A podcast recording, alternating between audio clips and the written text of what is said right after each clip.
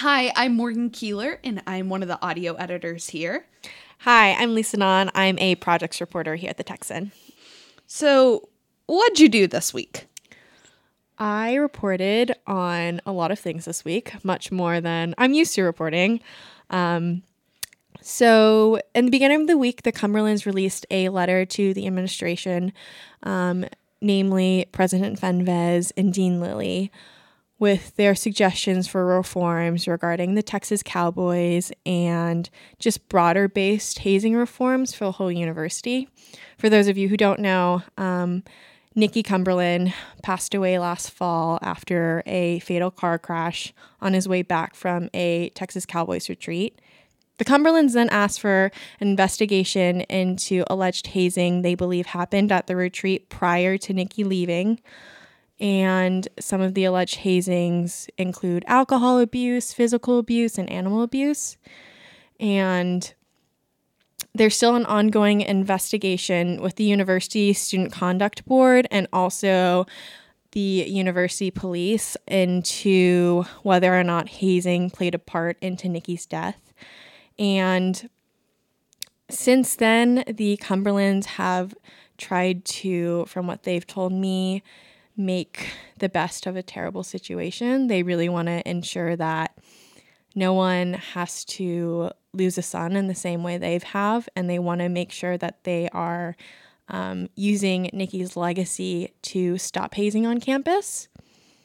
And then after that letter, I was contacted by the Texas Cowboys student organization because we had been in contact with their alumni association, but this was the first time the student organization itself has reached out to me. And they said that they would like to share a statement with me. And their statement basically says that after their own third party investigation, which they say happened very shortly after the crash, they ruled out that any hazing or alcohol abuse led to the car crash that unfortunately took Nicky's life. So the newest statement from the Texas Cowboy kind of gives us a more of a insight into their perspectives on what happened that night. They state that prior to the car that was that Nicky was a passenger in, they checked the driver to make sure he was okay to drive, that he hadn't been drinking, that he was alert. They also make a pretty big point to state that at no point were any of the members of the Texas Cowboys um, intentionally held awake for the remainder of the night. They state that members, including old men and new men, were allowed to go to sleep if they wanted to. However, they say many members did not go to sleep, and instead, stayed up late bonding with each other.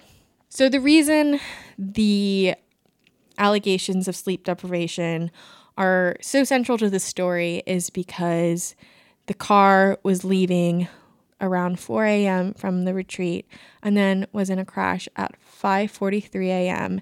and it was caused by the driver falling asleep at the wheel. Nicky and three other passengers were not wearing seatbelts at the time of the crash. The car rolled over and unfortunately Nicky was injected from the car, causing a lot of his fatal injuries that then took his life. So the Cumberland family is of the belief that what caused Nicky's death was the driver falling asleep. And I'm going to read a direct quote from their statement here. The driver fell asleep because he was sleep deprived. He was exhausted and did not have enough sleep to embark on a long drive. The cowboy campfire went beyond 3 a.m., and he was permitted to drive around 4 a.m. without sufficient sleep. So that's kind of a really big um, point of contention between the cowboy statement and the Cumberland statement is if the sleep prevention was intentional, which the Cowboys are saying was not, and that it was just simply boys making the choice to stay up late together and talk, and how that played into the crash because sleep depri- sleep deprivation is a form of hazing. So that is kind of where all of the conflict is between the parties. How did you start reporting this story? Did, did you? um, me working on the story has been months long. I knew about the crash the day it happened. I was actually the one who informed news about it, and then they started working on a brief talking about the crash. But pretty shortly after the crash, I was getting sources telling me that they believed and had heard that hazing happened at the retreat and they felt it may have played a part in what caused Nicky's death. So I started investigating that in September. And then in November, I was still looking around, and then I got in contact with the family, and they told me that they would be going to the university and university police to ask for an investigation into the alleged hazing. And that was my first story. And then I've just kind of been following the story since. And it's a really, it's so much more complex than I think a lot of people who first read the headline might think the story is really interesting because it's a really interesting look at hazing culture in UT. Texas Cowboys is one of the oldest and perhaps one of the most prestigious organizations someone can join at UT. They've been around for almost 100 years, and they're a pretty central part to what people think of when they think about UT. Um, they're the people who fire the cannon at the games. They're really a big part of this university. Um, and it's really interesting to look at how this specific group and their history with hazing is playing out because they're not a traditional fraternity, right? Like they have fraternity members within the organization, and a lot of people associate hazing with just Greek life.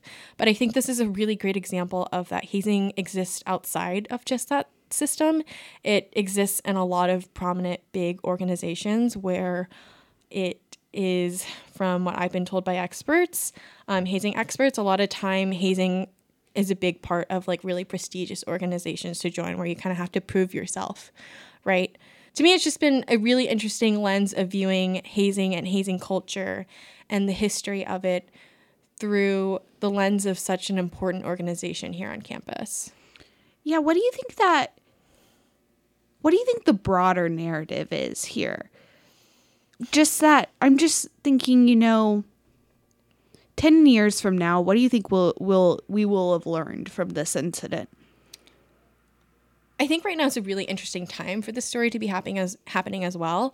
Hazing reform is kind of at its peak. It's never really had this much attention, for one of my stories, unfortunately, I wasn't able to include this just due to length, but I was talking to Hank Nuwer over at Franklin College.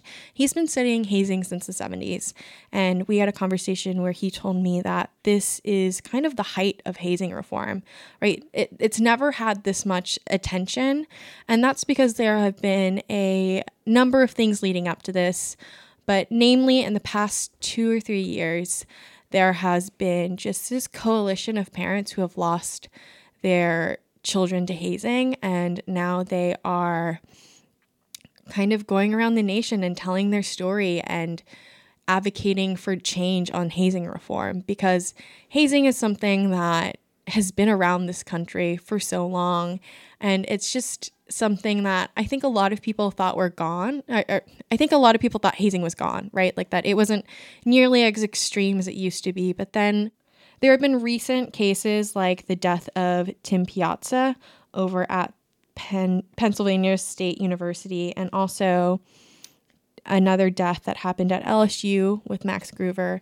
And those parents have really taken the tragedy that has befallen their families and tried to make change out of it and they're getting a lot more attention and legislative support.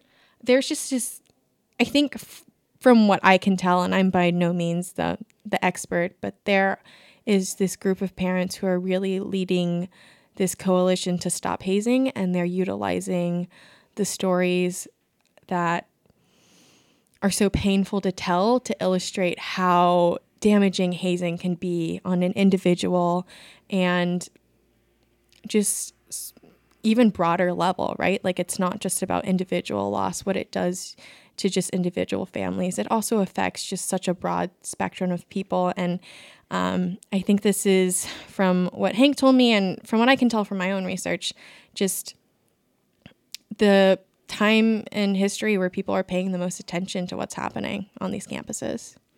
So you told me that the Cumberland family has come to the university.